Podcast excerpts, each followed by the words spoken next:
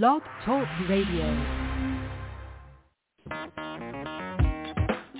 Women have the power to transform this world. We can end crime and violence if we all agree to do one thing. Share. Let's share our wisdom, share our time, share our talents, share our finances, but most of all, let's share our love. This is the female solution. Join me, Naima Latif, every morning, 7 a.m. to 9 a.m. Central Standard Time, as we bring you stimulating discussions about the issues affecting our lives. If you're listening online at www.blogtalkradio.com forward slash the dash female dash solution, press the blue button that says follow and get our daily topics every morning directly to your email and your smartphone. Hi, I'm Naima Latif executive producer of the Female Solution radio show. We invite you to call in 515-605-9325 and participate in this daily think tank as we examine the challenges we face and develop solutions that restore peace and harmony. We are global transformers, changing the world from the way it is to the way it should be. We are one. Wherever we live on this earth, we are one human family. On behalf of our team of radio hosts, I'd like to extend a greeting to all the members of our family, whenever and wherever you may be listening around the world. To our family in China, Ni Hao. In India, Namaste. In Japan, Konnichiwa. In Korea, Annyeonghaseyo. In Russia, Здравствуйте. In Germany, Guten Tag. In Poland, Dzień dobry in France, bonjour, in Spain, hola, in Italy, ciao, in Egypt, ahlan wa in Ghana, akwaba, in Nigeria, peleo, in South Africa, sawubona, in Senegal, nangadef, in Kenya, jambo, in Israel, shalom, in Pakistan, Afghanistan, and Saudi Arabia, assalamu alaikum, greetings and may peace be upon you all.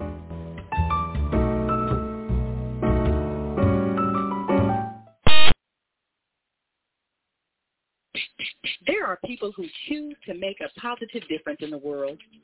Our job is to bring you their stories to motivate you to do the same.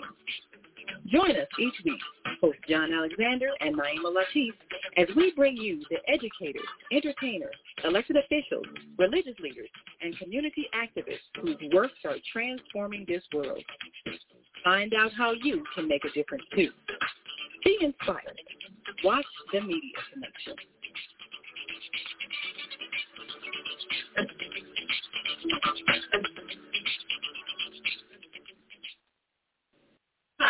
I'm Naima Latif, and if you're watching this, that means you're one of the 4.6 billion people from around the world who are using an electronic device to talk to people. In these times, people are using the internet to talk to everybody. Friends, neighbors, family members, co-workers. People are on their cell phones and computers all day long. Now, if you're in business, that is great news. That means you can sell your products and services all day long and never have to leave your home. All you need is a media connection, somebody to connect you to an audience. And that's why I'm talking to you today. We produce programs, and our audience members are people who shop. They buy clothes, food, beauty supplies, cleaning supplies, home repair, transportation services, child care services. Whatever you're selling, they need to buy it. We're your media connection. Just follow this link. And tomorrow, you can sit back and relax at home while your business is making you money.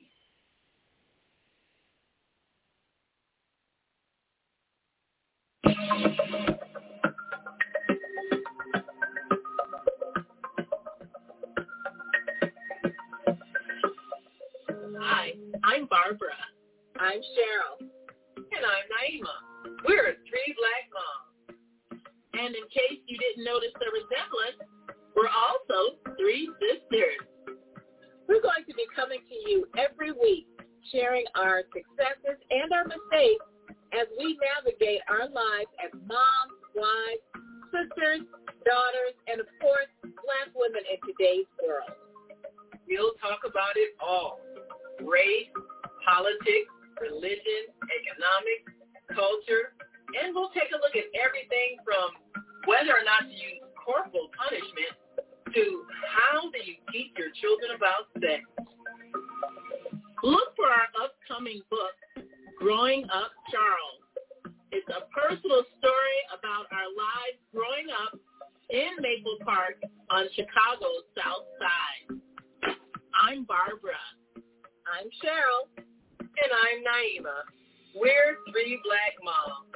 Follow us on Facebook and subscribe to our YouTube channel, Three Black Moms.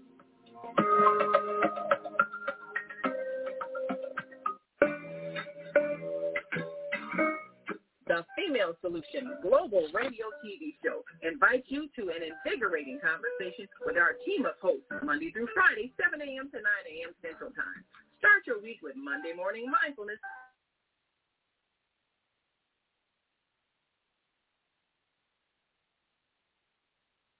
sister with us at this time. That we open up the mic from Naima Latif. Second Saturday, Wendy Williams Esquire on relationships. Third Saturday, Move Around with Deborah. And fourth Saturday, Wisdom with Mama D. Join us Sundays, 7 p.m. to 9 p.m. Central Time for Soul Purpose Healing with Beata. Call in and comment 515-605-9325. Press 1 to speak to the host and be a part of the solution.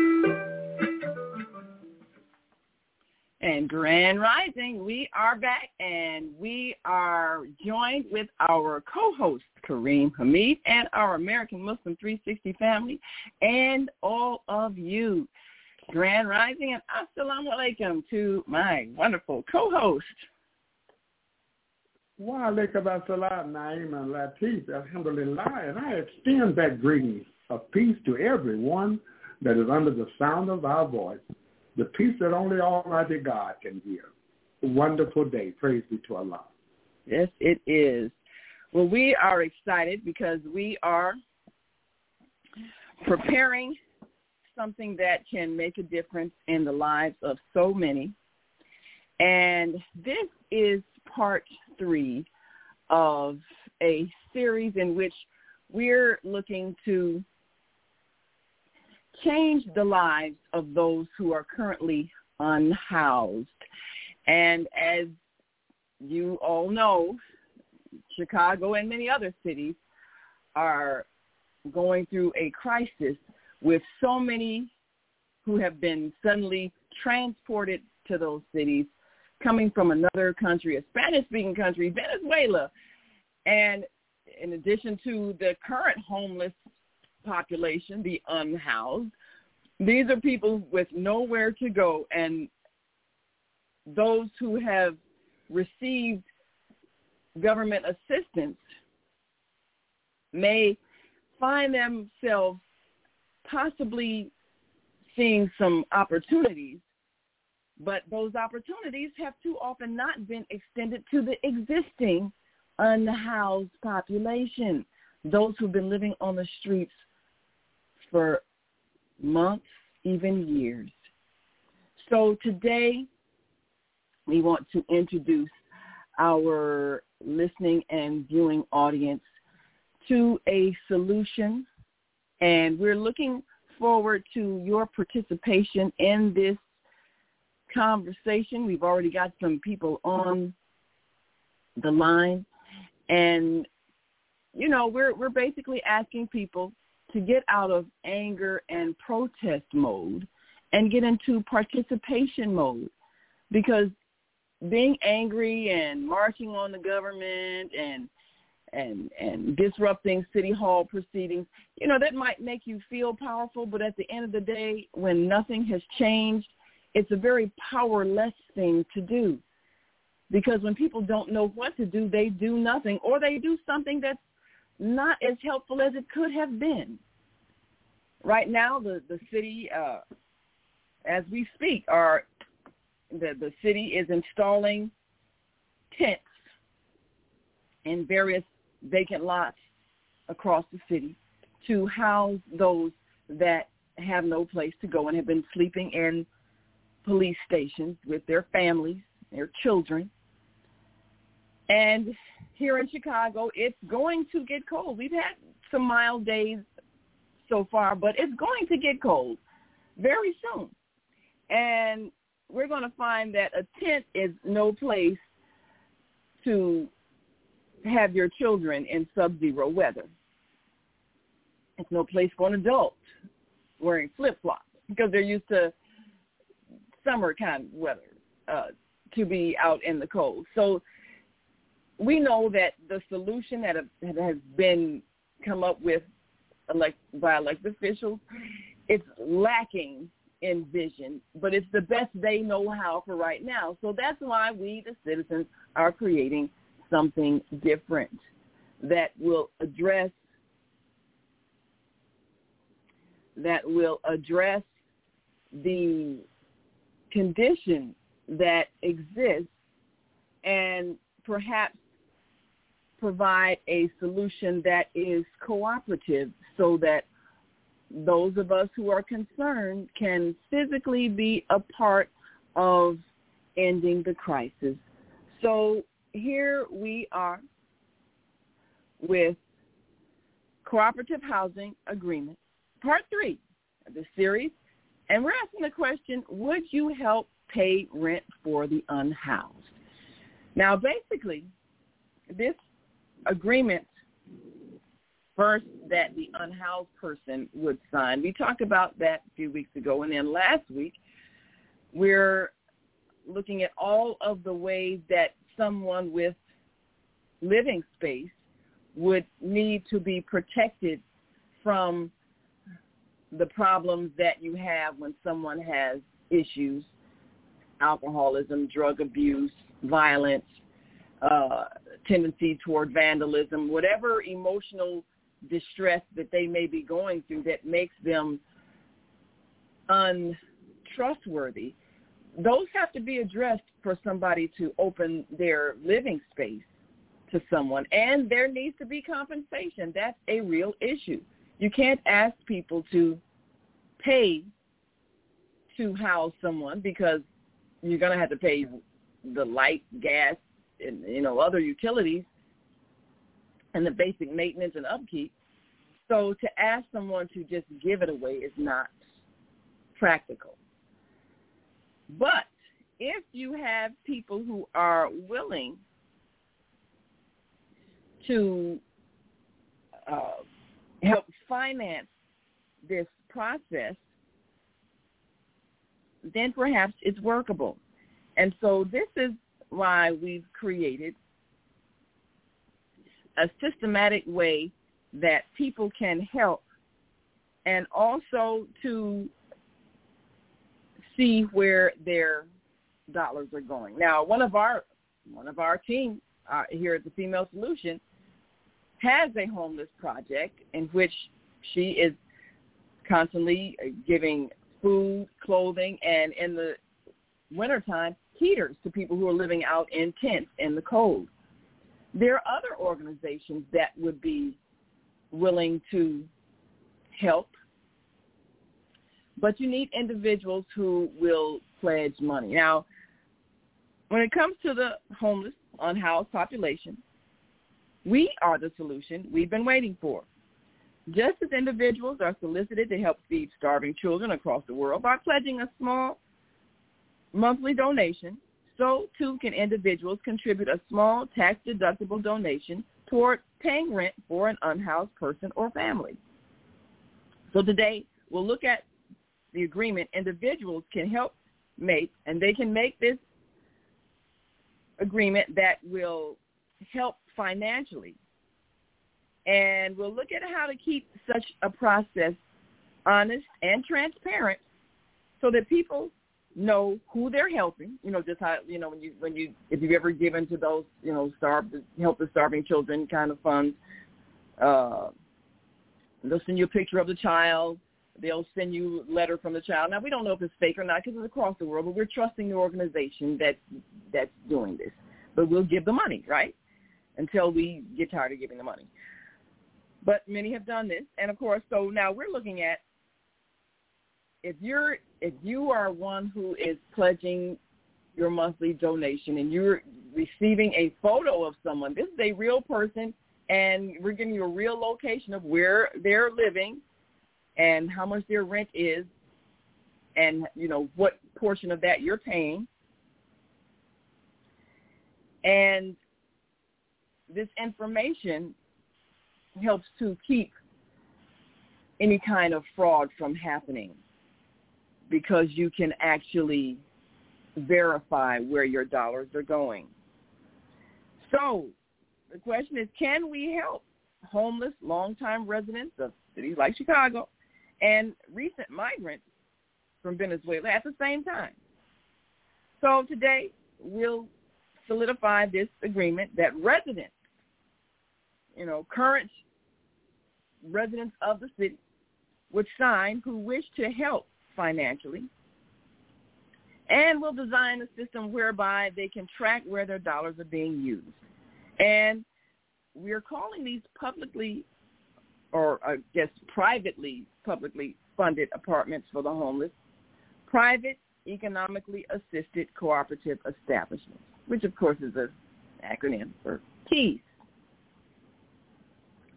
Because such cooperation among private citizens can in fact bring peace to our cities that are overwhelmed with the crisis of homelessness.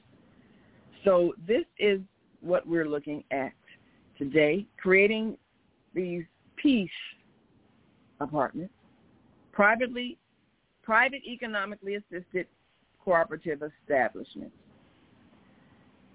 which means you are being assisted by private funds private citizens. This is not public housing where the city has to give a certain amount. This, this is what individuals are agreeing to contribute. And this provides a means for someone who is occupying an apartment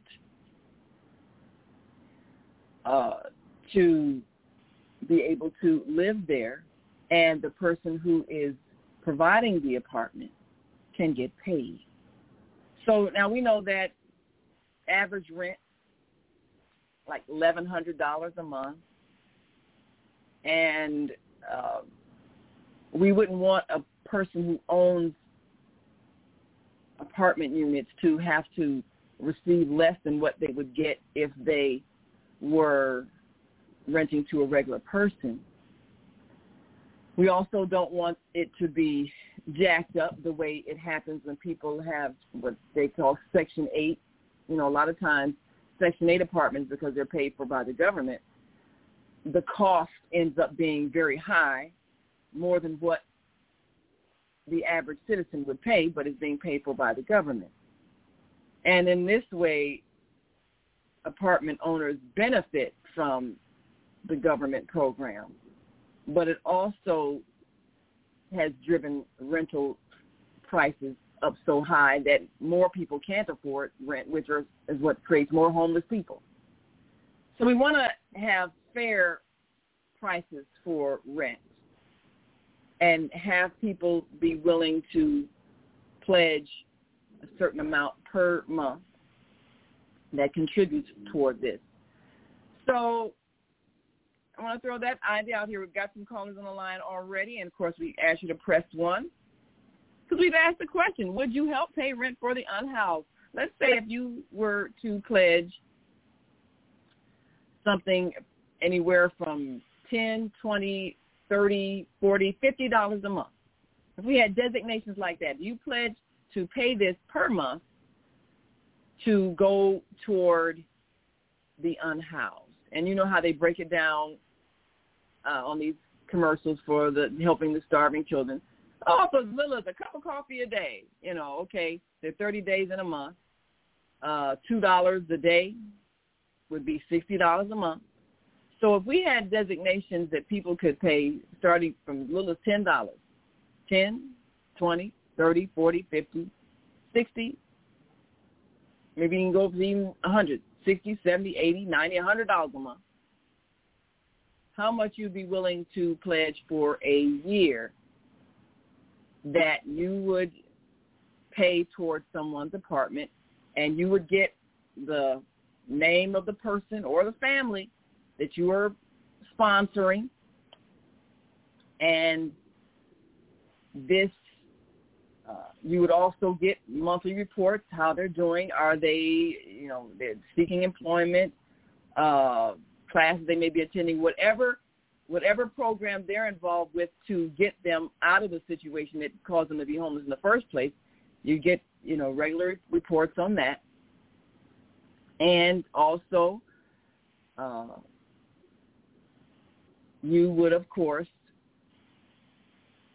be assured that uh, they are maintaining their agreement with the property owner and, and, and their cooperative assistance with you know maintaining the the property in which they're residing. And if there is any problem where they have to be removed from the place, you would be immediately notified so that you're not still paying for somebody who's no longer living there. And this is important because, you know, a lot of these a lot of these programs where you're paying for a starving child and all of that, the child may have died and they don't tell you, they just let you keep paying the money. So that's where the scam parts come in. So we have to remove the scam part.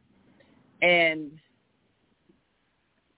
the organization that you're paying the money to is someone who already is, set up as a charitable organization that is agreeing, agreeing to some guidelines for this, which means they need to have a website page in which you can make your donations, and they also need to uh, be transparent in terms of who is being financed with your dollars.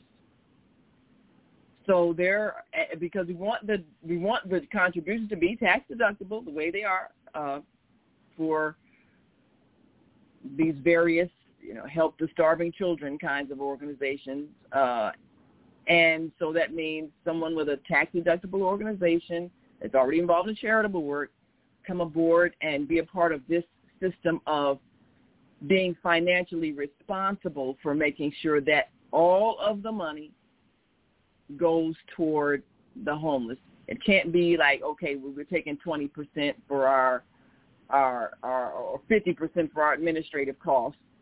It has to, it has to, it has to all go toward the homeless effort. And that means that this can't be a money-making operation for some church or, or community organization. All of the money, 100% of it has to go toward the rent, which means you have to already, if you're a, if you're a nonprofit organization, you have to already have your administrative costs taken care of. It can't be a thing where people are paying, but it's really going towards some secretary's salary or something. It has to be 100% for the rent of the the apartment for the unhoused person. So Brother Kareem, what are your thoughts on that before we take calls from our listeners and viewers? And if you're listening online and want to join this conversation, give us a call, 515-605-9325. Press 1 when you're ready to speak. And if you are watching on our Facebook or YouTube channel, The Female Solution, simply write in your comments and we'll share them with our listening and viewing audience. So, Kareem, what are your thoughts on this? Is this something that you as a citizen would do, would contribute to? Well, you know, uh, we're separating the immigrants from those that are already unhoused. Uh, regardless to what category, it's all the same problem. You know, it's, it's all, all one subject matter. Right. The unhoused. And, um, you know, and I, I believe it will take a partnership between government and uh, and the a private sector mm-hmm. and the private sector. You know, it, it's it's it's it's not funny, not nor strange how this government can come up with billions of dollars. Overnight, billions of dollars Mhm. to wage war. I mean, the, with no hesitation, with no second breath, there is no uh, four and five meetings held. It's just almost done automatically. Yeah. Billions, not thousands, billions of dollars for funding systems a, a more efficient way to kill more people. Ooh. To kill Ooh. more people. One plane can cost a million dollars. And they come Yep. up with that, I mean, with just no no hesitation. We shall fund the military industrial complex. And we, we were Mhm. warned. We were warned by uh, past President Eisenhower. The citizens were warned to be aware of the military industrial complex. What has suffered, what suffers when you ignore that is meeting the social needs of the citizens of this country. President Lyndon Baines Johnson declared war against poverty, but with the onset of the Vietnam War, that diverted those massive funds that, that he had intended on putting in education, housing, industry, that war, uh, it sucked all the air out of the room. It sucked all the air out of the room. And and I state this once more. Those that come to this country, they are not coming to New York. They're not coming to Chicago. They're not coming to Los Angeles. They say they are they are going to the United States. To the Right. United States. So, and you know, the government has an obligation, has an obligation to provide for the general welfare of its citizens, the general welfare. And, and in that subject matter, the general welfare is three basics that human beings need for, for the general welfare. Food, clothing, shelter. The government has Yes. made that a statement in, in the formation of this government to provide for the general welfare. Then they say, and to defend this country, you, you, you, you then they they move to uh, funding wars. But the number one concern is the general welfare of human beings. So it's it's, it's a laudable uh, idea to have, uh, but I, I don't want to, you know, let the let this and for for real, like Section Eight, they may say, well, we provided Section Eight, but speak with someone that's on that list. There's a long It's a long list. it's full of bureaucracy. It's full of Yes. uh, bureaucracy. I mean, it is. It, it, a matter of fact, it almost emasculates the people that are are uh, registered for Section Eight. They Oh, get all in your business. Mhm. So all I'm saying is, whatever whatever solution we come up with, it has to be a partnership between government and the private sector. You know, the private sector, they could not be doing as well if it was not for the average person and the average poor funding their efforts. It, so it's a partnership between the, the producer and the consumer. If the consumer stop consuming, then the producer, he he will lose his production. He'll lose his wealth. So I believe it it it, it benefits it benefits the private sector to shore up, to uh, uh, to strengthen the labor pool that they're drawing from. You know, uh, so I, I I I don't have the total answer. I don't. But I do know that there is an obligation to take care of those that are out of doors.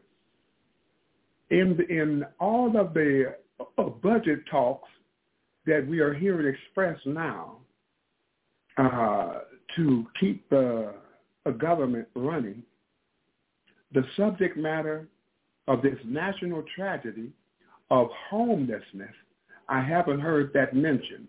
Maybe I I missed it. Maybe it was mentioned. But this is a national concern. This is a national crisis. So it, it must be addressed at that level. Yes, uh, the private uh, the, the, uh, efforts, charities, churches, synagogues, mosques, community uh, activists, they are are, are uh, voicing their support for ending homelessness. They are, but but they can only do so much. If you can spend a million dollars for one plane, I mean, come on now. Of course. Look at the military budget of this. Oh, it it, it, it is ridiculous. It, it's absolutely ridiculous. Uh, and but, we we know that that money that we send to the government, we know that our tax dollars get spent, and how many citizens uh, have access to a transparent budget where we see dollar for dollar what's being spent. I know it, it's available, of course. It, there are ways to get that information, but it's so detailed in terms of each committee. I mean, you have your elected official, your congressional official that is on whatever committee they're on, and they have access to that budget. But how many how many citizens, as you said, are aware of the billions of dollars that are available that could be spent in other ways, and yet officials keep choosing to put money into war machines against our will, against our consent, against our desires.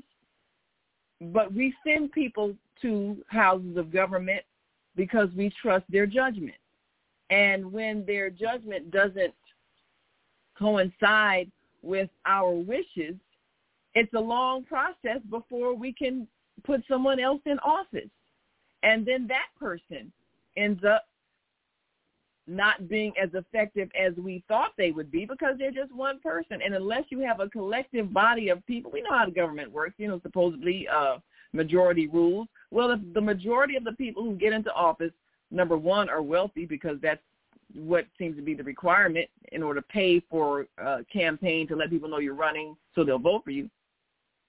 They don't have the same principles and values as people who struggle to survive on a day-to-day basis their perspective on life is different. So the decisions that they make to the needs of people. And they may have no skills of organizing resources to make sure every single person in this country is fed and housed. They may not even have that as their objective or their intention. They may not care because they've never been unhoused or hungry. So the lack of awareness sensitivity, and intention may not be there for the majority of people we have put in office. So their decisions reflect their values, which are not pro-humanitarian values. They're pro-power values, power over others. That is their intention, objective, and reason for the decisions that they make. That's who they are. So being that as is the reality, that's who they are, then if we're going to be something other than that, we have to empower ourselves to do the things that people who care about people will do, whether those who don't care about people assist or not. Now, the government has an obligation to help. I totally agree. It needs to be a partnership. But if they don't have in their hearts the drive to fix a problem that they created because of their intention to maintain power over others, we have to be the ones who create the solution and make it happen, whether or not they participate. Because if we don't do anything and instead protest them not doing anything, then we say we end up with the same nothing being done that exists right now. And that will not change anything. It'll just we'll just be spending time blowing off steam with rallies and marches and protest meetings and the problem will still exist and escalate.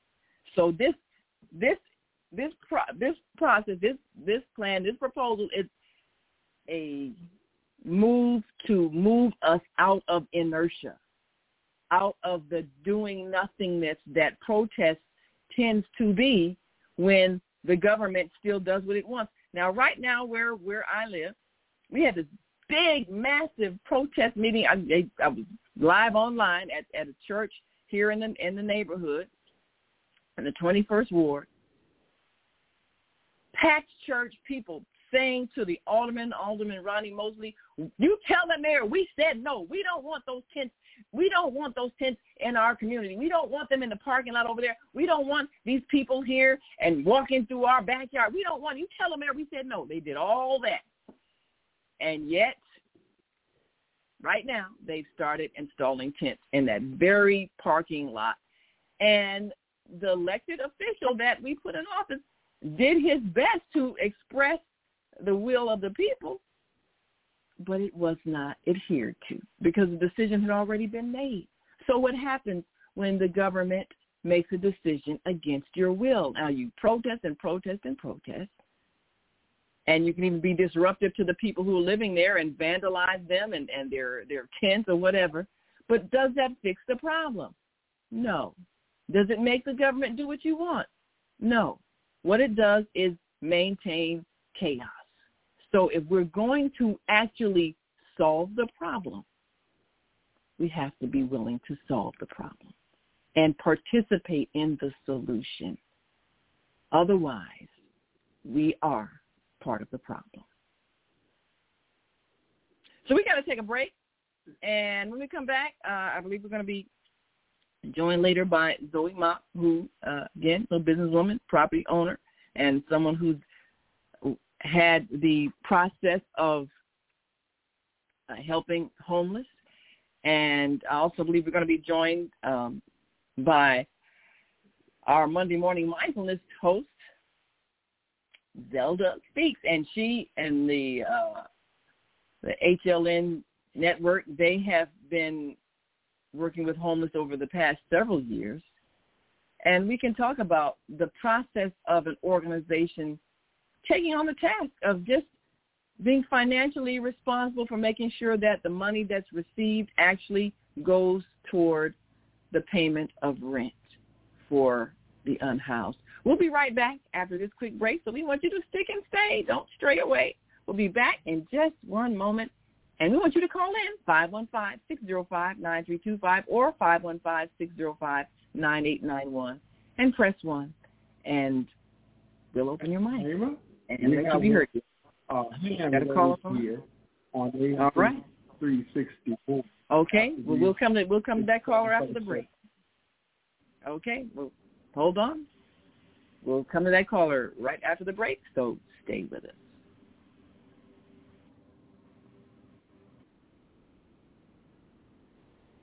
Hi, I'm Naima Latif, and if you're watching this, that means you're one of the 4.6 billion people from around the world who are using an electronic device to talk to people. In these times, people are using the internet to talk to everybody. Friends, neighbors, family members, coworkers. People are on their cell phones and computers all day long. Now, if you're in business, that is great news. That means you can sell your products and services all day long and never have to leave your home. All you need is a media connection, somebody to connect you to an audience. And that's why I'm talking to you today. We produce programs And our audience members are people who shop.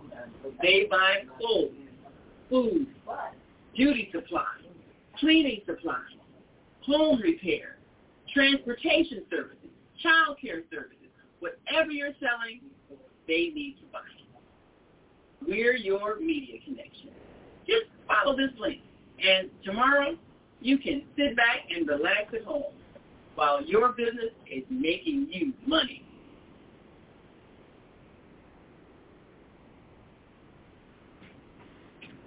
Yeah.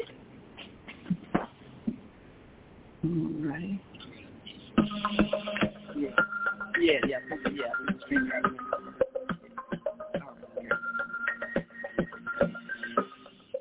Hi, I'm Barbara.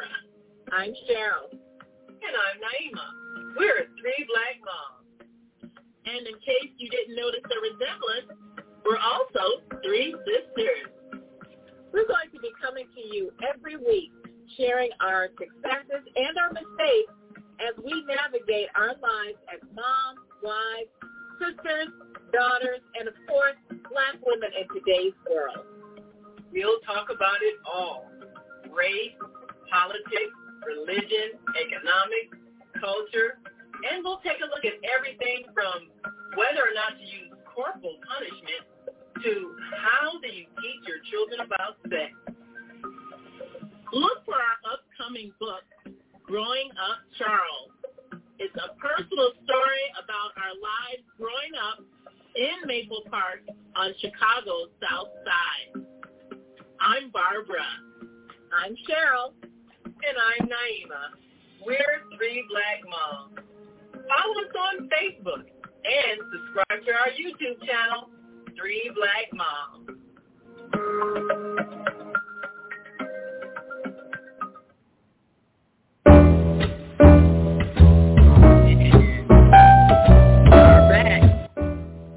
Listening to and watching the Female Solution Radio TV show.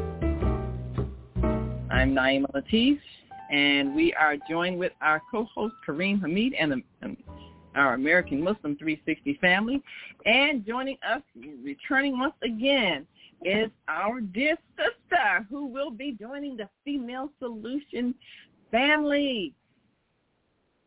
International businesswoman Zoe Ma. Thank you so much for joining us. Good morning. Yes.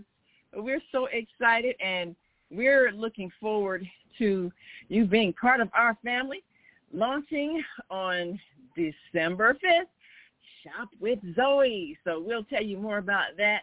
We're excited because we're going to get such a wonderful opportunity not only to get great products and services from overseas, but also to get some tips and ways that you too can go into the retail business online. So we're excited about that as we expand. And of course, our Tuesday host, uh, Jody Susan, uh, Susan Essentials is expanding to an afternoon format, and you'll be able to hear her during drive time. So we're excited because as we grow, we continue to bring you more and more exciting information, and we're excited about that.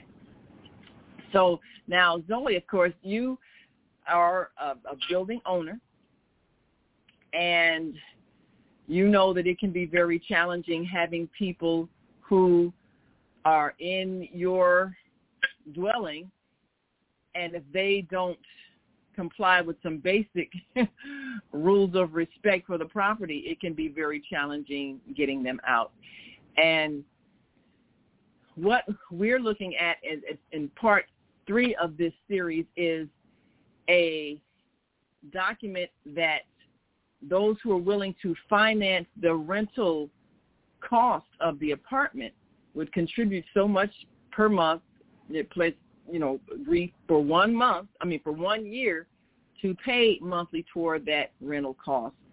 So whether they're paying ten dollars, twenty dollars, thirty dollars, forty dollars, fifty dollars, sixty dollars, seventy dollars, eighty dollars, ninety dollars, or a hundred dollars, whatever they're paying per month, they have to be willing to uh, contribute that amount for that 12-month period that would go toward paying the rent for that person's apartment.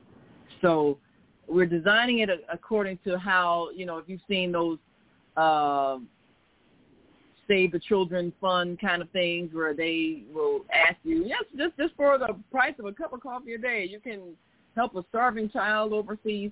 And you know people will send money and that sort of thing.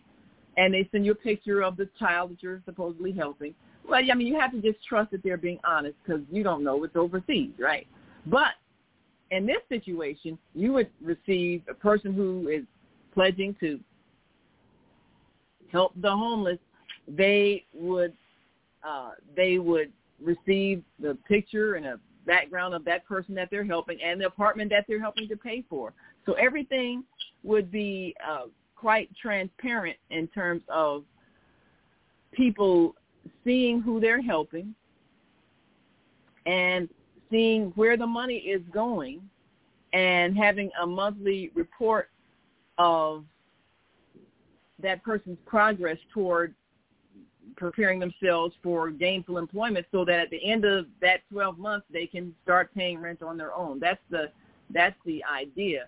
But also people who are contributing to this fund would need to be immediately notified if that person had to be removed so you know they would stop their obligation of paying. We want this to not be a situation where any kind of fraud could happen. You know, the person not in the apartment, but the, the, the landlord is still taking the money, you know, or people are paying toward this fund, but, you know, 50% of it is going towards some secretary's salary. You know, we want 100% of the money to be going toward the paying of the rent on this apartment for the unhoused. So, as a property owner, if they're Um, uh, oh yes, go right ahead. yes, that that creates a problem on top of a problem. So You know, administrative cost is real. You know, for, uh, there, there, the- yeah, administrative cost is real. Uh, to have someone uh, perform in that function of I'm, I mean, we're speaking of a, a if it's a partnership between government and the private sector, then you're looking at a at a bureaucracy. You're looking at people with special expertise lending their expertise and their excellent talents to this effort. Uh, you know, they they have they have mortgages, they have bills to pay, and all of that. That uh, uh, I'm I'm only saying that sometimes we do know the administrative cost is abused. We do know that, Mhm. but um, but uh, if we could somewhat uh, monitor that, you know, monitor that. If you are someone that is uh, the, the expertise that you have as a social activist, uh, those skills are needed in such a, a uh, uh, construct that you're explaining now. Uh, you need to be paid for that. You know, I'm just saying. You have children, you have bills, you have your heart, you have your mortgage. So administrative cost is a necessary part, but if it can be monitored and kept at uh, uh, kept honest, that's that's that's all I can call it is honesty. Keep it honest, because there is an administrative cost that comes along with any large program like this. It, there is no way Well, around it. Well, well what about? I, I, yes, go ahead, Zoe. Yes, yeah. I mean, that's a good point. Yeah, go ahead, Zoe. You know, my background is a, a real estate agent. I've been in Mhm. the real estate industry for about 20 years, um, Mhm. from being a real estate agent, mortgage broker, and a developer. Mm-hmm. Um, um, and, uh, okay, just thinking, you know, I also run assisted living as an Yeah. operator. So people living in assisted living has a lot of health and mental issues. yeah, Okay, almost like those people on the street. yes, how to deal with that. It's a, so for because it's a, when you're operating a assisted living, you have the the finan- you have the administrative staff to deal with the issue. Either that person need, you know, is no longer compatible with the community, you need to um, have to unfortunately evict them. There's a Mm. process. So um, for a, a, a single property uh, homeowner to deal with that kind of issue, it is tremendous for compared to the financial gain from it. Um, first of all, I like the idea you do the crowdfunding for the uh, for a particular um, uh, individual, but before somebody has to move in, you know, from I'm just doing devil's uh, um, devil's advocate. Um, do, is that money guaranteed for the 12 months? Because when you move somebody into someone's house, they expect to stay there for a length of time. They Yes. probably expect to live 12 months. Do you have the funder actually guarantee that payment? Mm. You, you know, somebody say, okay, we have money for the month, and that person moved in. The next month, that person said, I changed my mind. And that's that's The the risk of it. Yes. So how how do you then?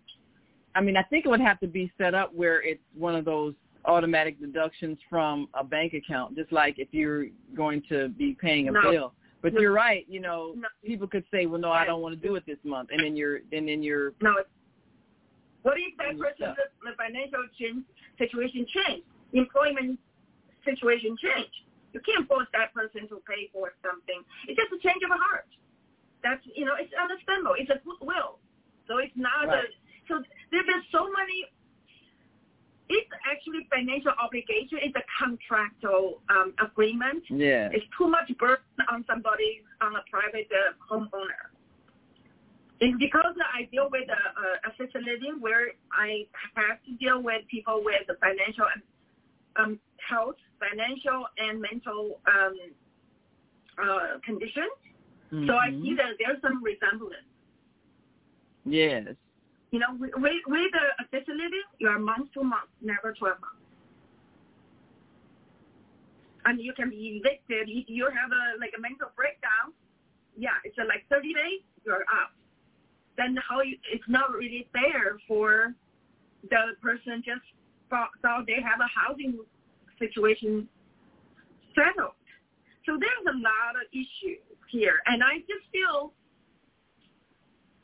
we still look at the housing as a, a basic human right, and there is something need to be. It's a contract between a citizen and its government. Right. So Mhm. I think the government has to guarantee that, just like Section 8. I know there's a lot, of, so I feel it's too much risk for a private individual to take um, for somebody they do not know. If somebody open their house for somebody they know, then there's a lot of fact, in other risk being uh, giving uh, less weight on those issues. But if for unknown individual move to another somebody's another owner's house, that's um, it's a lot of risk, and that's who's paying for the uh, worst case scenario. So what about this thought? Uh, rather than this being someone that you don't know, is there a way that people could meet people and then choose who they would want to finance, rather than it being an anonymous like, like a dog highway, like a dog highway, you can dog an unhoused Yeah, uh, citizen. yeah, So you, you you probably bring like a uh, meet and greet, like a fair, people like coming that. in, I like that. and then you know then people will feel comfortable, and then they will say, okay, and that house, I think that homeowner probably can fund me. Say I'm how I'm helping this individual, Mhm. and can you um, support me doing helping this individual get back to their life, get, get back to their feet? I think that probably then you have this agreement in place to guarantee that there's a mutual understanding because that agreement is not a legal document. It cannot be Mhm. you know, you can't fun- function as a legal document in cases of a workplace scenario because it doesn't create a tenant and landlord uh, relationship, which is going through a lot of, it will cost you a lot of money to end that relationship. Besides that, that's a, that's a, uh, just a, a gentleman's agreement. Cannot be enforced, you know, it cannot put a burden on the uh, on the side of the uh, the property owner. Well, I, I think that uh, I think that's one of the or a number of the things that have to be considered. Number one, what happens if you make this agreement and then change your mind or your income status changes or whatever the case may be, and this property owner is expecting your part of the money to help pay the expenses and they come up short because you change your mind. Uh, they can't really come after you like a bill collector because this is this is voluntary. This is a charitable contribution. So that's a risk, and you know this is it, just like with the the helping the starving children overseas kind of programs. I mean, I was involved in I think maybe for two years sending money and they sent me the picture of this child. Well, after two years, you know, things happened. I had to stop, you know, and they would keep sending me letters. Please, you know, keep sending your money. Well, I, I couldn't do it anymore. So I don't know what happened to the child. I, you know, they were whatever Sudan or whatever country they were from. Uh, I don't know. And then I really had no way of knowing if that child ever really received the money or it was just fundraising tool. I don't know. I had to trust that they actually were helping a child and they know they had you know letter coming from the child saying oh thank you for your help i was able to buy books or whatever it was you know i have no way of knowing if it was a scam if they just do this to get people's money i had to trust that they were actually helping people and that my money was helping people um i think in this situation like you say uh if you if there's some kind of meet and greet uh you know, home, the uh, the homeless community, you know, some kind of event where you can, you know, talk to people and then uh, select who you who who you will uh, sponsor. Uh, and I think, uh, and Kareem, like what you were saying, um, you know, this the the the the situation that that people would find themselves in if um, you know they are not uh, really to make that kind of a, a sacrifice as an organization without their administrative costs being taken care of. I think maybe you might have people who elect to finance the administrative costs for such a program. You know, maybe I want my money. Maybe people can designate. I want my money to pay for the rent. I want my money to pay for uh, the utilities. I want my money to pay for uh, administrative costs. You know, people can choose what part of the program they want to finance, perhaps. Uh, yeah, I think we make it, it too complicated. Um, you know that if we talking about cost, and somebody probably just want to work for that that cost. Uh, I think uh, it's it's a goodwill. It's a it's it's a, it's actually this program is built on compassion. Yeah. So it's a compassion between two individuals the host and the guest. Yeah. So we have to put the faith in in both of them rather than involve in third party in, in terms of administrative role. The third party should be the one just the donor who do the GoFundMe. I think I think that, uh, that if we put it a concept as to start with um, meet and greet to bring a homeowner who was willing to help, and then uh, the unhoused individual who's willing to build a friendship with the homeowner, and then it's it's not a transaction of cost. It's a it's a it's a compassion. It's transaction of a compassion. Then, um, then the, the, the homeowner will take a, a, a discount on the, the rent they are asking for because it was it's based on trust and the compassion. Money can never uh, override that. You know, um, like for me, I have a, a rental property, and to guarantee I don't run into legal issues, I charge. You know, it's very expensive property. I charge it very high rent mm-hmm. because I I select the only, and then you know what? I rent to a foreign, you know, a, a consulate from South America. Mm. Then you know, so I have the whole a country of South American co- country guarantee the payment. So mm. because and then I built a relationship after that. You know, I I you know I I'm very good on very good term with the, the tenants. They are going to stay there for the fifth year, even at a, a rental that I'm not even even able to pay. But I just say to re- reduce the risk of the future legal uh, issues between a landlord and a tenant.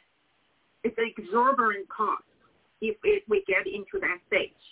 So it can never be a host, it can never be a landlord and uh, tenant relationship. It's going to be a, host and a guest um, relationship based on compassion and trust and love. That's and then um, yeah, if you put it, so I think to build a relationship, build um, to establish some kind of a bond between the tenant, the the guest, and the host is important to eliminate all future um, risk. I think and that's then, a good point.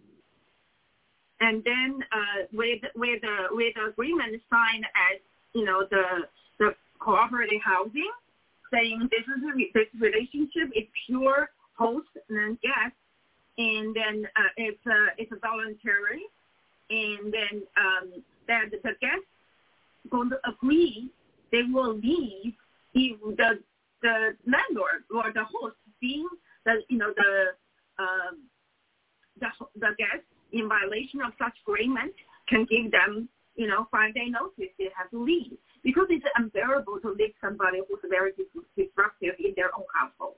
Right, you right. Know, in five days is enough. I mean, right. so yeah, yeah, I would be ask the the police to take them out right yeah. now. And that, and that that can happen, right? I, uh, danger to yeah, danger to the the um to the property owner. Right. So, so I, I think we just have yeah. yeah. So the the agreement can be just like you mentioned, uh, the kind of agreement that shelters have, as opposed to a landlord-tenant yeah. agreement. Because I know of a situation where someone was in a shelter and they were threatening one of the res- residents, and the police came and put them out. It took maybe a couple of days because they had to, I think, the incident happened on the weekend and you know was like the Monday morning before the police were able to actually physically remove this woman who was disruptive and and threatening people. And she had a child. I don't know what happened to her child. She had a, a five year old child. But the police removed her uh because she was a, yeah. a danger to the people who were there. So yeah, yeah. in those situations eh, you, you know you'd end up having to rely on the police to come and get someone. But if that happens that well that's that's understood that when you uh, when you enter into this agreement, that you are going to behave in a way that makes it possible for people to live with you. If you don't follow that agreement, then you can be immediately removed. And you know, you can be given a notice, five day notice. You have to pack up your things, find somewhere else, go back on the street or whatever. But if you're not gone, then they bring the police to remove you. So, yeah, that that would have to be a, a safeguard that a property owner would have. And uh, and we've got so we had we had a comment here from Beata. Uh, says Grand Risings. This is thank you. Praying for more peaceful solutions to the mess in our world. Yes, we we do need to have the solutions, And uh, we're going to take another break, and I think our, our guest, Zoe, may have to step away, but we're going to be joined by our Monday morning mindfulness host, Zelda Speaks. And she, of course, has been running a uh, program for the unhoused for several years. And when we look at uh, a nonprofit organization that would be willing to be one of those organizations that helps facilitate this process, of course, we'll be looking at the HLN network. And so we're going to take a quick break and come right back. And and then we take. Oh, we got to take that caller. You still have that caller on the, on the line? I have two callers now. Okay, all right. We're going to take some calls and, and see see if people would be willing to pay rent for the unhoused. We'll be right back after this brief message, so stay with us. Hi, I'm Naima Latif, and if you're watching this, that means you're one of the 4.6 billion people from around the world who are using an electronic device to talk to people. In these times, people are using the internet to talk to everybody. Friends, neighbors, family members, co-workers. People are on their cell phones and computers all day long. Now, if you're in business, that is great news. That means you can sell your products and services all day long and never have to leave your home. All you need is a media connection, somebody to connect you to an audience. And that's why I'm talking to you today. We produce programs, and our audience members are people who shop. They buy clothes, food, beauty supplies, cleaning supplies, home repair, transportation services, child care services. Whatever you're selling, they need to buy. We're your media connection. Just follow this link. And tomorrow, you can sit back and relax at home while your business is making you money. And we are back. You're listening to and watching the Female Solution Global Radio TV show. We're going to take another quick break and come right back with our Monday Morning Mindfulness host. So stick and stay. Don't stray away. We'll be back after this brief message, so stay with us. Hi, this is John Alexander. And I'm Naima Latif. Meet people like you who are making a positive difference in the world. Watch us every day on The Media Connection at www.youtube.com slash The Media Connection TV. YouTube it. We'll see you soon. There are people who choose to make a positive difference in the world. Our job is to bring you their stories to motivate you to do the same. Join us each week, host John Alexander and Naima Latif, as we bring you the educators, entertainers, elected officials, religious leaders, and community activists whose works are transforming this world. Find out how you can make a difference too. Be inspired. Watch the Media Connection.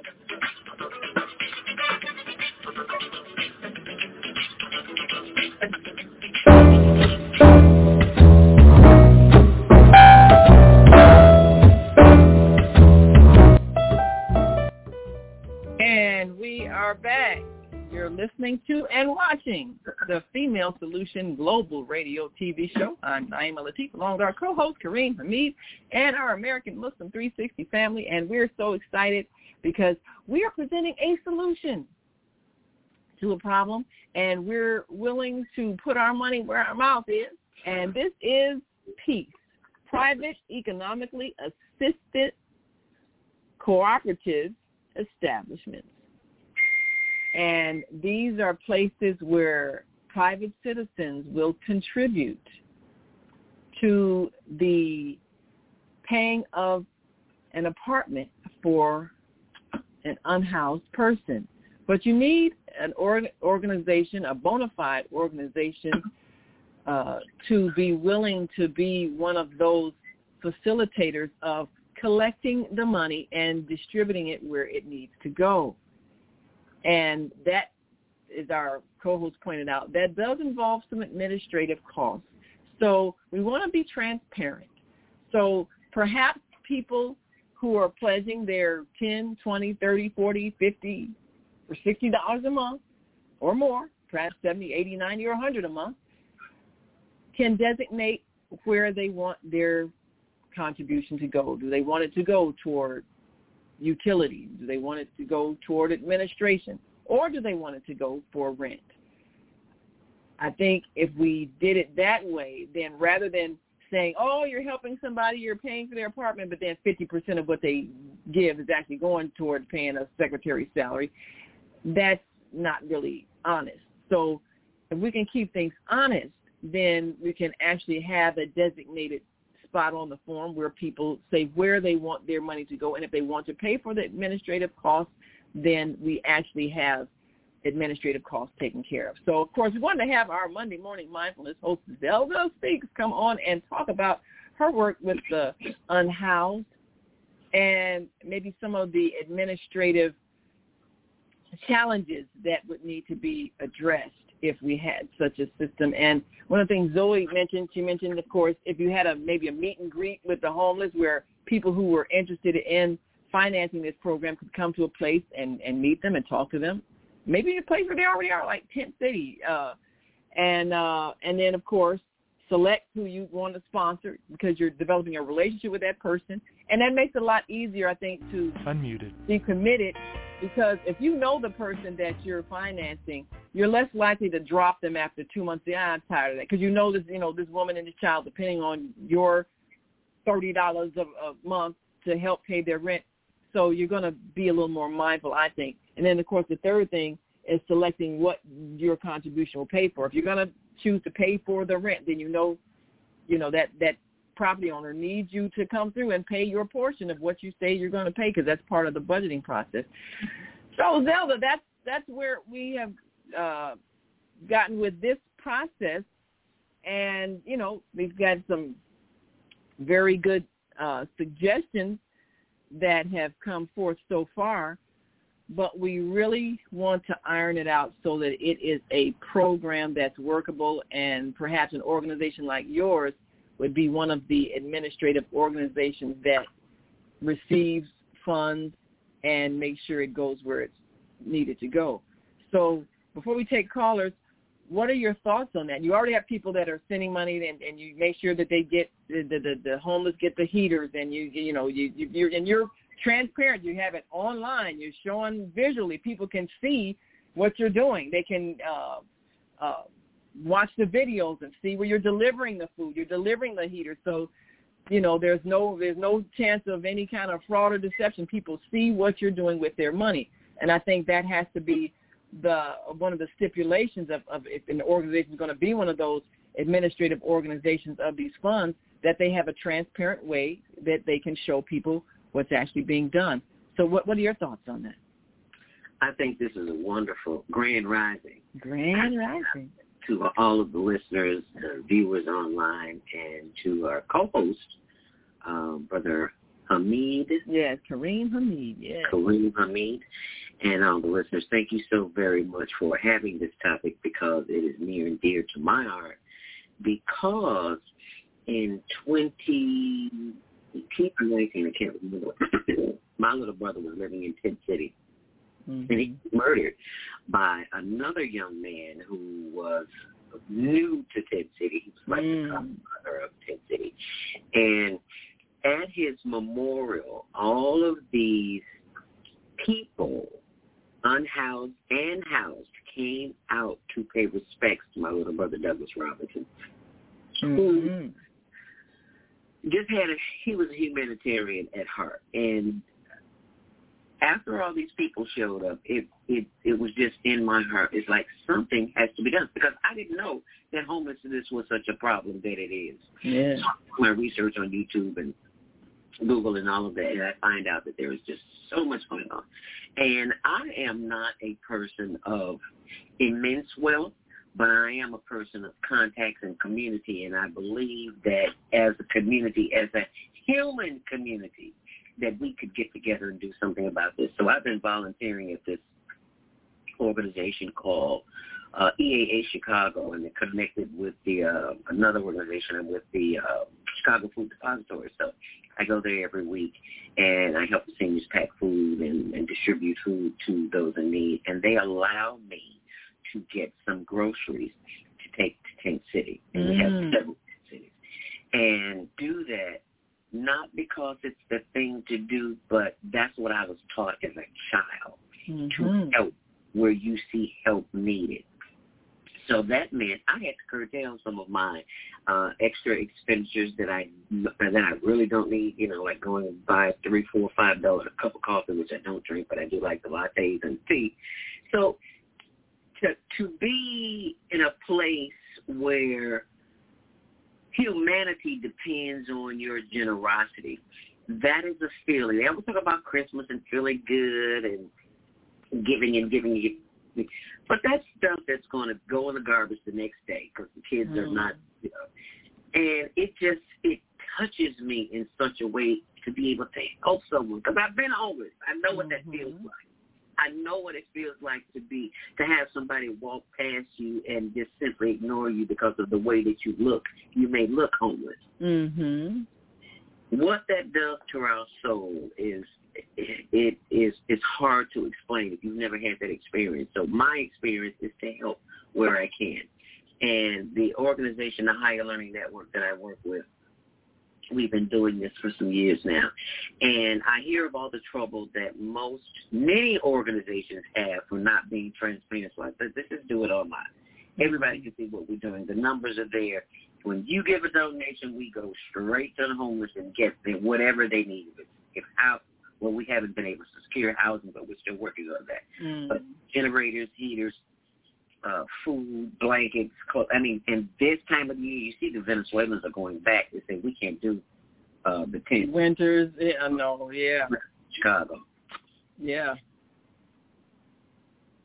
So that might that might be a problem to take care information available where people can see the difference that it'll make. And baby, you just sleep so well at night, Mm. Knowing that you've made your contribution helps someone literally not freeze overnight. Yeah. very well at night because I know I did the very best I can with this time that I've been given two days to make this planet a better place for Yeah. those who don't have what we have. Yeah. Shelter. Yeah. In Chicago, you know you need shelter. Yes. Yes. It's it's it's not. This is not a place you can live No. outside Uh, in December and January and February. No, You no. get all the help you can get, and then Yes. And then people just come out of nowhere and want to volunteer and help, and I love it. That is great. That's great. So I think that's I think it's a workable thing, and HLN, you know, the Higher Learning Network is already set up in terms of where you can give your contribution. Uh, already set up. We're showing online where where it's going, um, visually showing people receiving things based on the donations. So I think you know, for whether it's a church, community organization, or whatever that wants to be a facilitator of this kind of program, I think th- those are some of the guidelines that they would have to meet to be able to, number one, have a place where people can send their contributions and, you know, there may be the form we create would designate uh, what they want those contributions to go for, and two, have a visual platform where they can show people where they are are helping, so that uh, it's not you know there there are no uh, concerns about whether or not, especially if people are, are giving things. And I think the form that we're creating, we're going to go to the phone lines in, a moment. The form that we're creating that people will sign that are going to participate in this they can also designate if they're going to give food like unperishable, you know, and uh or clothing or housewares, you know, things in, in, in good condition. There are a lot of there are a lot of groups that, that collect. Um, you know, you have Goodwill and the Salvation Army. But then a person has to be able to go and get the things and then have some place to store the things once they get them. People don't have money like that. They're always asking for money. Yeah. Well, So just a dollar to get on the bus, and even though the bus costs what two dollars, right, right. So whatever it costs. when you're homeless, you don't have the basic necessities to be able to even take advantage of those low cost kinds of programs to go and buy some clothes for you know buy a pair of pants for two dollars. So they only have they only have it. So they they so those kind of programs don't help people that are on the very bottom living outdoors. So Kareem, you've got some callers. If you want to take a caller, and then we've got some callers on our line, so we'll kind of switch back and forth and, and uh, take callers on our line. So after the caller on the AM360 line, then we're going to go to uh, 813-647 and then 872-731 and then 312-632. But first we go to the AM360 callers. So uh, Kareem, you want to open the mic for a caller? Yes. Area code 312-882. I think this is Minister Floyd Plump. We on Grand Yankee Grand Rising, and Assalamu alaikum, Brother Kareem. How you doing? Um, but alhamdulillah, I'm fine. Praise, praise to God. Yes, well, I am too. Uh, I'm a ex-homeless person, and uh, I know that we all need to have, you know, something that even uh, uh, the Black Panthers started back in the day: food, clothing, and shelter. And Yeah. that is a need. You know, the world responds, Brother Kareem and Sister Naima, uh, to need, greed, or curiosity. So thank God for the female solution. We can leave out the greed and go with the need. And that's right. Hallelujah. Allahu Akbar. And I want to establish uh, a relationship with the Harold Washington Foundation and uh, the Higher uh, Educational Learning Facility Higher Learning Network. uh, a collaboration with uh, Zelda Robinson, you know, and helping the homeless. Only I want to kind of, I asked, I had a question to ask uh, Zelda. Uh, do you have a special uh, uh, group uh, for helping the veterans, the homeless veterans? Because I'm a Vietnam veteran, and I, uh, you know, I had veterans in mind uh, also. Uh, do you have a special group or unit for the uh, United States veterans? Do we have a special group or unit that does what? that helps the veterans. I know I know you help the homeless in general, but is there a, a like separate designation for those who are veterans? There's not a separate de- designation, but there are homeless men out there because I talk to them and I ask them questions. So I do know that there are homeless veterans out there. Uh, excuse me, unhoused veterans. There's not a select group, but they are there because I speak with them individually, so I know that they are there. So, so I have a question, and thank you, Minister Plump. We, we appreciate that uh, because that's a group in itself. Would you say that there tends to be some unique or specific needs that a homeless veteran has? I know a lot of them deal with PTSD, the reason why they're homeless, and Yes, families ma'am. can't. Yes, ma'am. Lots of that. Lots of mental health health issues in which we are not equipped to handle. We can handle uh, getting them what they need to keep warm, but the mental um, issues that they have, I refer them to uh, people, places, and organizations that I'm aware of. Now, whether they follow up with that, that's another story because uh, every week that I go there, it's not always the same same people. So sometimes I see some people that I've talked to before, and lots of times I see people that I have not talked to before. So it's just it's a revolving door. Sometimes I see them, and whoever I see, they're always grateful to see us. So and that puts joy in our hearts to know that we're making a difference in somebody's lives because we all somebody we all have someone to answer to, whether we know it or not. And I want to be on that number, in that number that did the Mm. right thing. So I'm thinking that. Uh, Uh, if I may, okay, go, go ahead. yes, ma'am. If I may lend some historical context to the concern of veterans. Uh, after World War One, the veterans were promised bonus checks, and the a lot of them were homeless.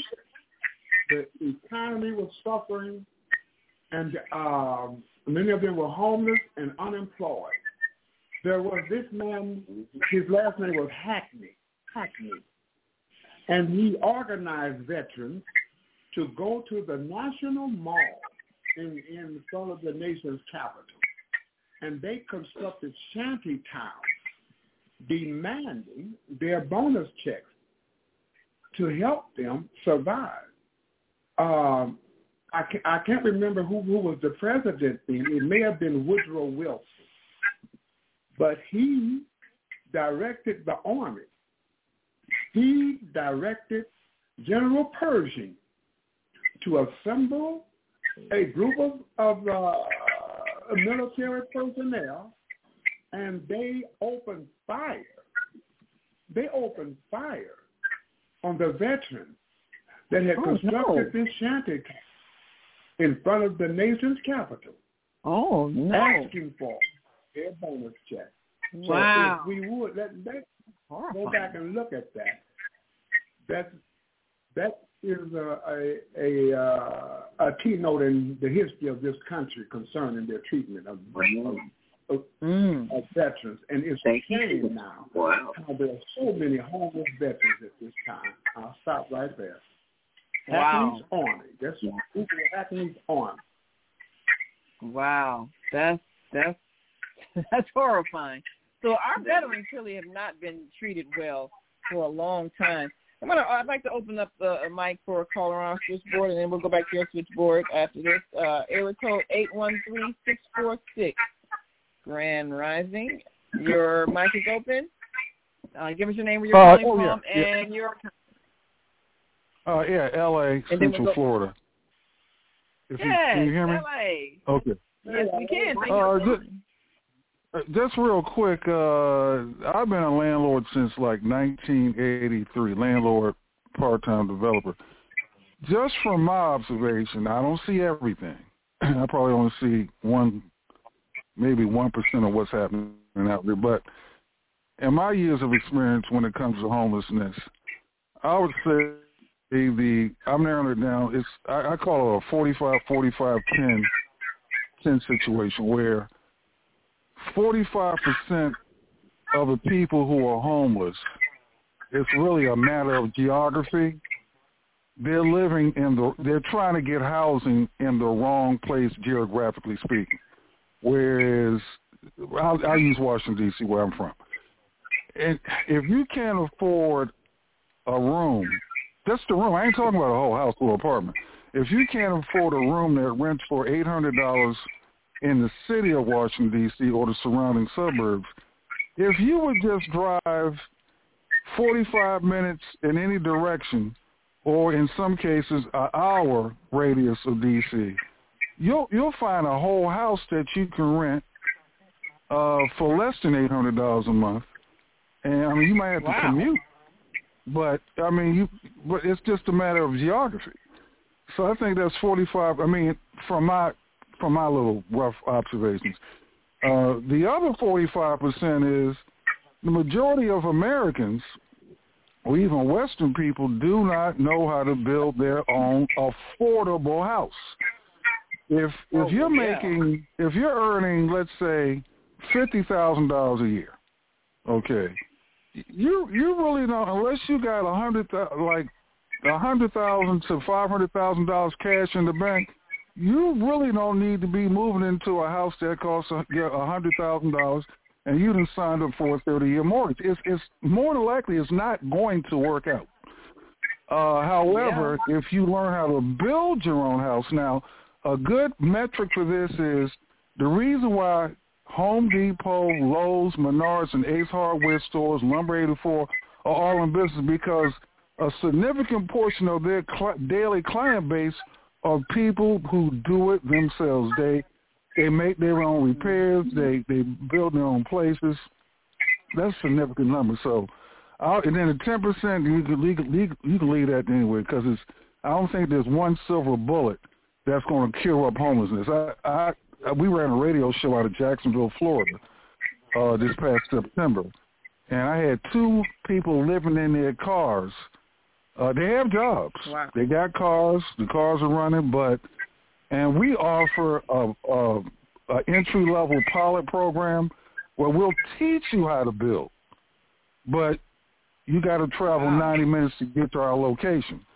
Uh, but mm. I have, some I haven't seen.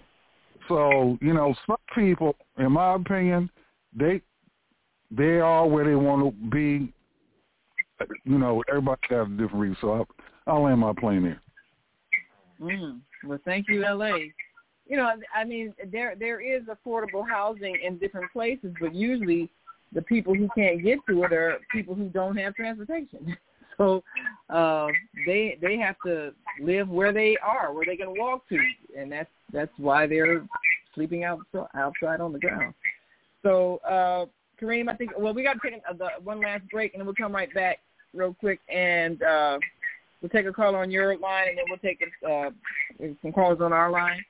And if you're listening online and want to join this conversation, give us a call, 515-605-9325, and press 1 when you're ready to speak and we'll gladly open your mic as we talk about uh, a cooperative housing program that you can participate in and actually help in homeless. Are you willing? Are you willing? And we're going to talk about that. Would you help pay rent for the unhoused? We'll be right back, so stay with us.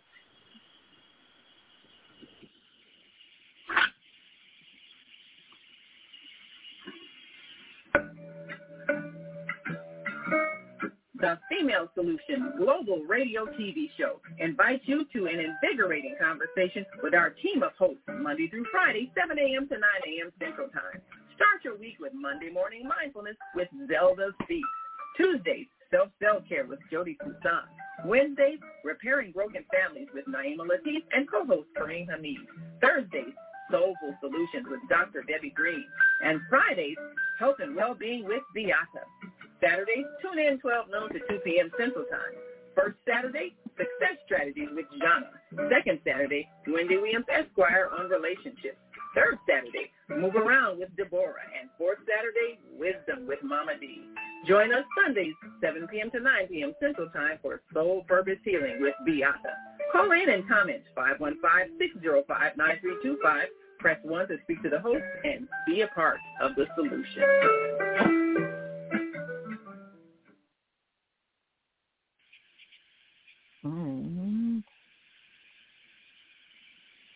And we are back. You're listening to and watching the Female Solution Global Radio TV show. And we are talking about helping the unhoused. And we're asking the question, would you help pay rent for the unhoused? Now, uh, we've got a couple of, of points.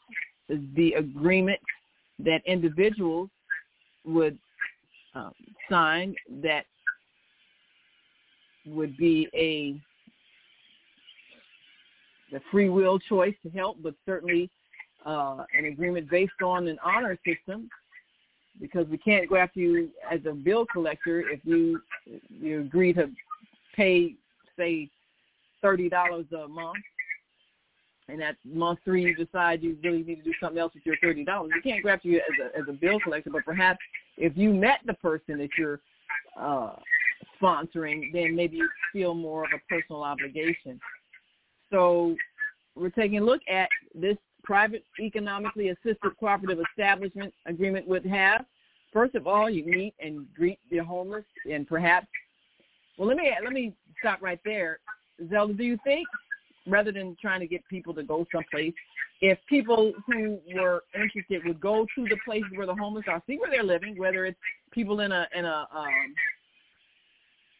people in a police station or people on the street, and actually get to talk to them. And I would I would want some Spanish speaking residents to step up and be a part of this and help with financing those who are Spanish speaking migrants. Uh, I think it makes sense if you know that uh, these are people you can help and language wise you at least are able to communicate and get to know them and establish a relationship i think it's, that's important as well but certainly those long time homeless people who've been here they've they've got communities out tent cities in different places so you think residents who would be contributing to this program if they we had a day where there was like a meet and greet. what would you think about that sort of thing if, if you brought some people out, say on one of the days that you do your regular distribution, and they actually got a chance to meet people who were there? Do you think that people would feel uncomfortable with that? Do you think they'd be willing to meet somebody who's saying, "Look, I'm I'm going to be a sponsor for your apartment"? You know, what what do you think that process would be like? I think most people look at people homeless as them. Mm-hmm. So before a meet and greet is put together, mm-hmm. those who are willing to volunteer to go out to do that, I think we need to sit and have a conversation, mm-hmm. very brief conversation. Yeah. Because when we go meet these people, we need to take the blinders off. Yeah. And the, the blinders are the eyes that we look through and not see them from a visual perspective, but from a heart perspective. Because mm-hmm. all of these people have beating hearts that are hurting right now. And Yeah. when you reach someone from the heart, there is a connection that can't even be verbalized because you see their pain. Yeah. You see their disappointment. So if you go in there from that perspective and your heart is open, wonderful things will happen to you that I cannot express to you. It's an experience that you have to have in order to do that. So yes, I do believe in the meet and greet. Even if the meet and greet is not in person, even if the meet and greet is virtual. That's an idea. That's that's Yeah. not you know, it gets it get cold in Chicago. Not everybody wants to come out. Right. So if they are willing to uh, come online and, and just have a little session and, and air out their thoughts about what they think homelessness is, because if you have never been homeless, you really don't get it. Right, right. I mean, we could just like online here. You just send people a link. They could come online and and Right. talk about it, and then even be uh and take them to the site where they can see people and talk face to face virtually. Uh, I think that's an excellent idea. And not all of these people are crazy. Many of these people are just working people who, Don't as, make as. LA said, many of the homeless are unhoused, excuse me, many of the unhoused are working people who live in their cars. And they go to work every day just Mhm. like you do. Mhm. But they don't have housing. Yeah. So a virtual meet and greet would be wonderful. We can do it at your time. We can do it in the morning. We can do it at lunchtime. We can do it at night, whenever it needs to be done, just to be able to help those who are needed. Not to be judgmental. And as I heard, I've heard, I've heard someone say, to see with those lying eyes, eyes will fool you. You have to communicate with people from the heart. And if you really want this project to work, you have to come from a different perspective. And we all have we all have a heart, so you know we we get caught up in the Christmas uh jingle of have a heart and give from the heart and all that kind of stuff. So now it's it's a it's an opportunity to to show it, and I'm very grateful people are listening. Yes, yes. Thank you to all those who have a heart from the Higher Learning Network. Now, um, I'll, I'll take another caller, and uh, Kareem, let me know if you've got another caller on your line. Eight seven two seven three one. Your mic is open. Give us your name, where you're calling from, and your comment. This is Grand Rashida Rising. Ali calling. Hi, who's this calling? It's Rashida. Rashida Ah, Ali calling. Hi. Uh, Thank you for calling. Greetings. I would, I would like to address my issue um, uh, of uh, homelessness use to the imam. Um, the reason why is is because um, a while ago I wrote a proposal and a HUD gave me a master lease that had 27 rules. However, no one 27 rules. or no nonprofit organization has been capable of helping me with this issue.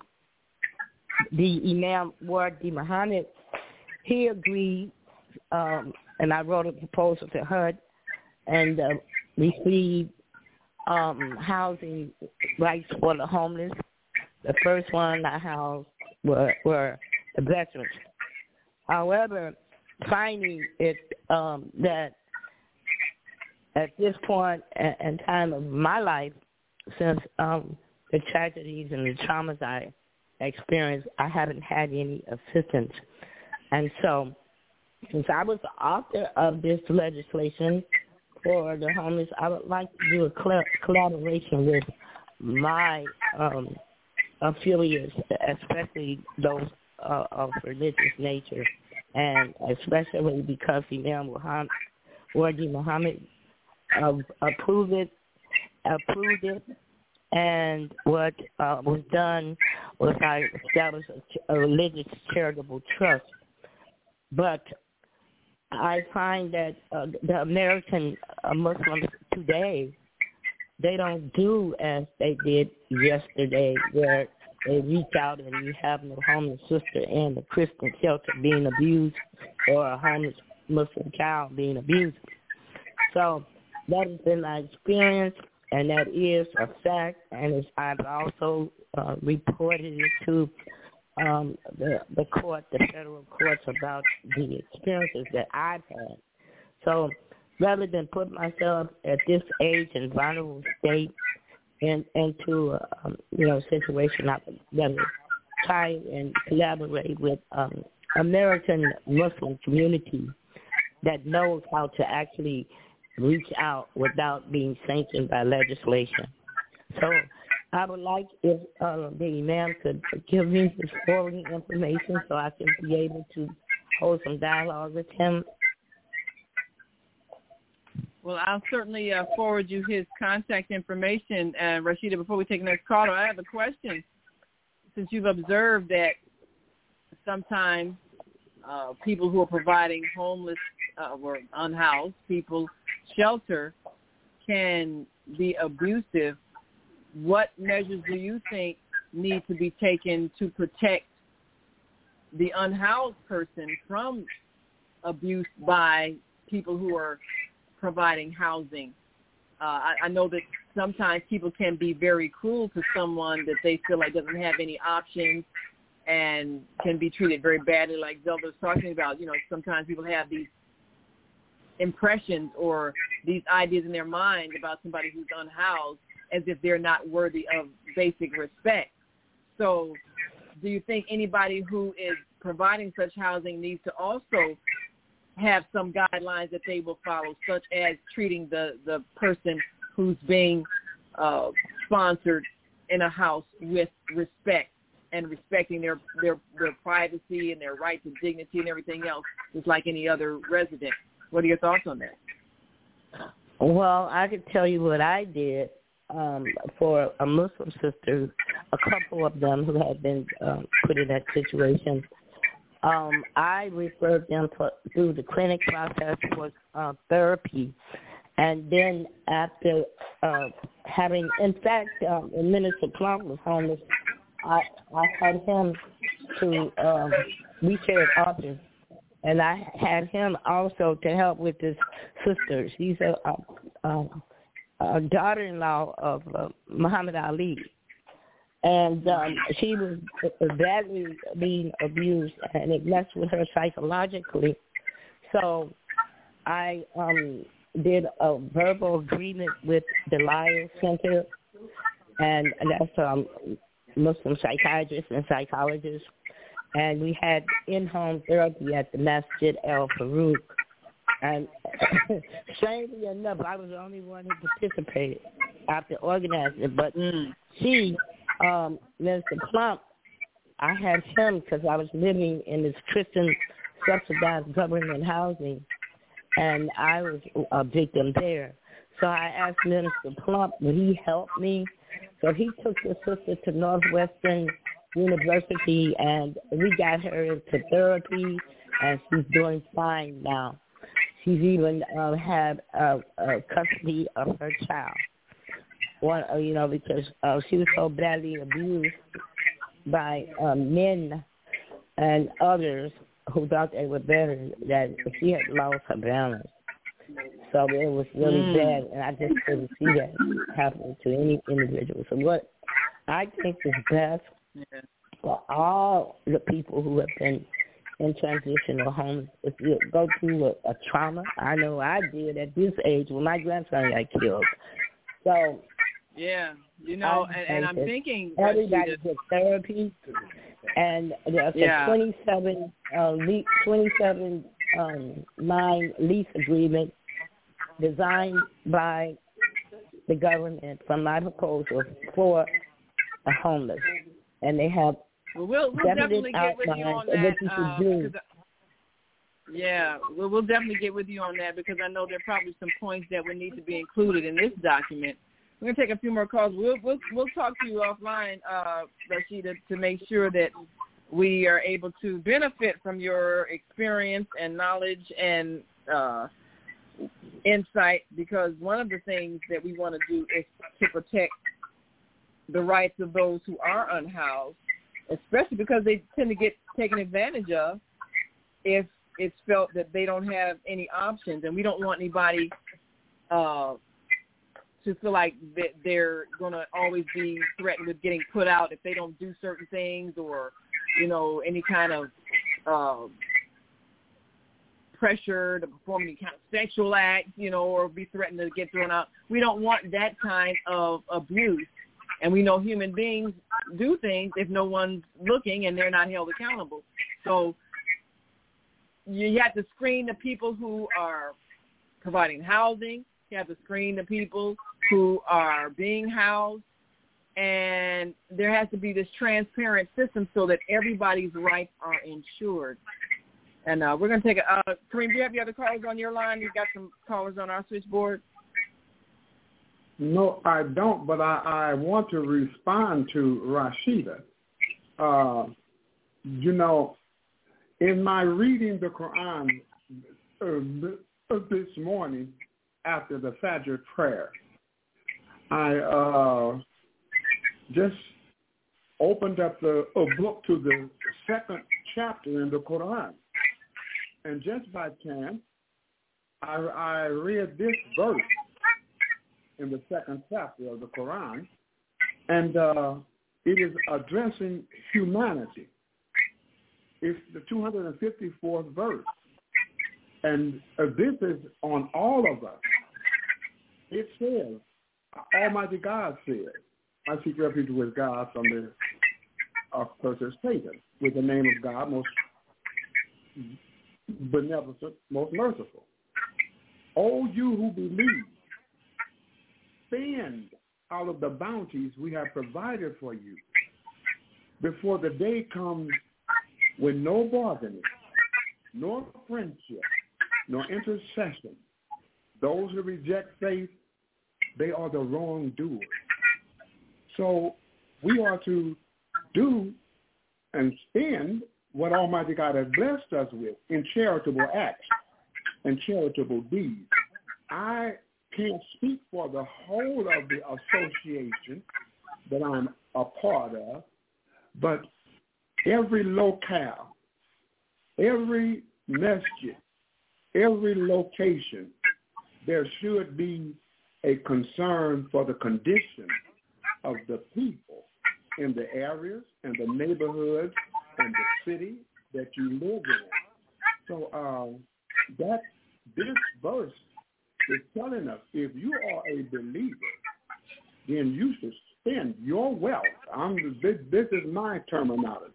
You shall spend your wealth that God has provided for you before the day comes when no bargaining, nor friendship, nor any inter- intercession.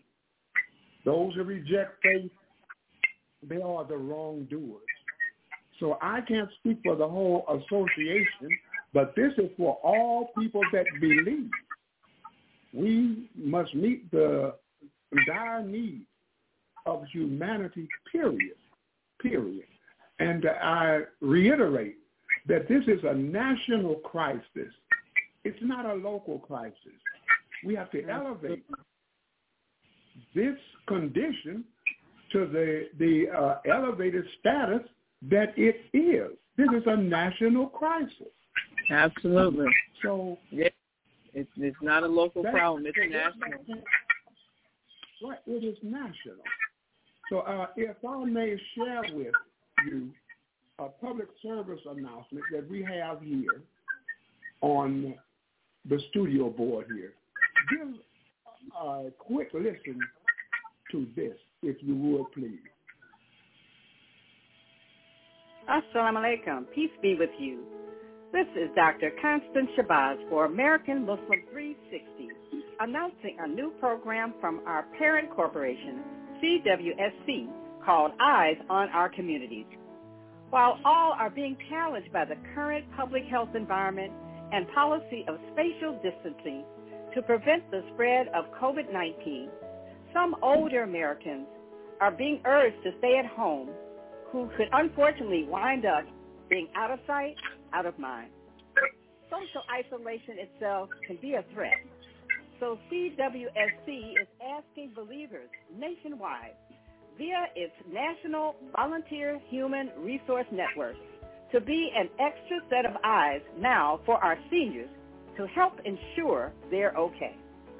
If you're a senior or a disabled person and need assistance, please call 910-317-0297 and one of our volunteers will be assigned to call you and help connect you with government agencies, nonprofits, civic, or faith-based and other institutions addressing elderly and disabled needs.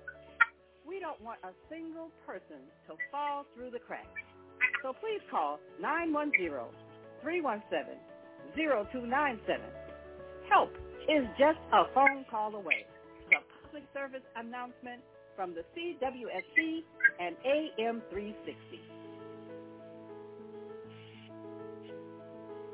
Yeah, so that that public service announcement is aimed at the elderly, but uh, for real, it is all of all of us as human beings. Uh, we uh, j- just give us a call, and we will connect you with agencies and social organizations that can help and address your human needs. That is what we are doing here. You know, we uh, so I, I I can't speak for the whole of the association, but any locale that you're in, you should be a conduit. You should be an aid to those people that live in the community in which you live. And if there is a need, you should be a conduit to address those needs and lend aid and support to those people in the location that you live at.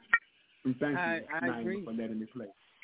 Yeah, well, we thank you all for the work you're doing, and I think we have among us all of the associations to make this happen that we need, and we can we can actually begin this process with the organizations and the groups that have the structure already to begin helping people. and we can make it happen. Now and I, I think people who want to get involved they can even designate what they want their contribution to pay for if they want it to pay for a specific thing such as if they want to pay for rent if they want to pay for utilities they want to pay for administrative costs if they want to pay for mental health services or if they want to pay for job training services i think like you said kareem you can develop partnerships and and and have these agencies that provide these services and people can choose what they want their contribution to help finance so that everybody participates in the solution. And people can also select what they want to contribute. If they want to, they, maybe I don't have money, but I got a lot of extra canned goods that, you know, are, are still uh, they are still good, you know, not not expired or anything, Mm-hmm. uh, or if they've got housewares that that they can uh, contribute or toiletries they can contribute. You know, I think people can be asked to participate in some way that they have the power to do above and beyond whatever the government does or does not do. We can do that right now. So we're, we're going to definitely work with, you know, CWSC, going to work with the, the Higher Learning Network, going to work with all of the agencies that have something to contribute. And we're going to also identify people who are willing to put their money where their mouth is and, and, and participate in a way that is substantial. Uh, we're we're running out of time now. I don't. I don't think we got time to do an over the, do an after show because we got to we got to a class today. Yes. We have Uh, to get Betty Shabazz International Charter School for our wonderful youth who are teaching me so much. With the, we're training them right to learn the art of podcasting and how to earn income from that on Right. the Higher Learning Network.org.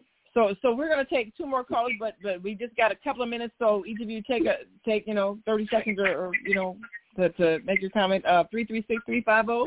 Introduce yourself. Give us your question or comment, and uh, we love your contribution. Uh, Grand Risings, Dr. Latif, greetings, family, greetings, everybody. This is uh, Paris Mama Bonfire. Yes, um, we appreciate you so much. Thank you. Uh, can Ri- uh, Greetings can can uh, Rashida give me a call, please? Uh, I'm asking her to give me a call. You give her my number. It's very important, and thank you for this show. I'll uh, get you up to speed, Dr. Latif, later on. Thank us. All right. Thank us. All right. Thank you so much. And I believe you got uh, 706-202. You got about 30 seconds before we go. Go right ahead with your comment. Yes, and quick comment is excellent show. Assalamu alaikum to you both and to the family. The thing that I'm hearing is we're looking at we have post traumatic slave syndrome, we have post traumatic trauma. What we're looking at is how can we now create what's called post traumatic growth. Post traumatic growth is a part of the recovery. This is what we're talking about. How do we help these people recover to become a, a, a productive citizen or or a human being? The idea for individuals to learn to draw strength in adversity from these traumas. Being homeless, being spaceless is a trauma. And what we have to do is retrain these individuals to be a productive person on this planet or on this turtle island. Absolutely. The part what we're doing is, is that we see the problem, but do we give them the tools to rebuild themselves? Absolutely. We're out of time now. And, and We've come to the end of our show today, We're going to but you can hear every show in the work on those archives at to make sure that we're giving them what they need. And we're looking at by December being able to have people in apartments. We're going to talk to some of the landlords and organize people who need housing and see how many people we can get into these apartments and how many people we can get as part of the process of sponsoring people with their monthly contributions. How many people can we get off the street and into a place? And how can we actually make it happen this winter so that people are not sleeping out on concrete in sub-zero weather? That's our goal. So stay with us. We'll continue this process. And, of course, join us tomorrow for Soulful Solutions with Dr. Debbie Green. And we'll hear more about some of those those traumas that Baba Kwame talked about and how we can help people overcome them so they can be healthy and whole human beings. Thank you so much, my dear sister. we'll see you in a few couple hours. Be sure for everybody to tune in from twelve, excuse me, two until two fifteen on the on our YouTube channel, Higher Learning TV Show, so that they can see. Uh, Wonderful. Yes, or just go to hot, uh, higherlearningnetwork.org and click on YouTube. Higherlearningnetwork.org. Thank you all for listening and look forward to talking to you, Rashida, and all the others who are concerned about those who are unhoused. So we can all sleep good at night knowing that we've done the work that put us here to do. Absolutely. Yes. Thank you so much. And we will see you all tomorrow and see you this afternoon on the Higher Learning TV show. And until that time, we want you to continue to shine your light. Your light is the one that matters. Amen.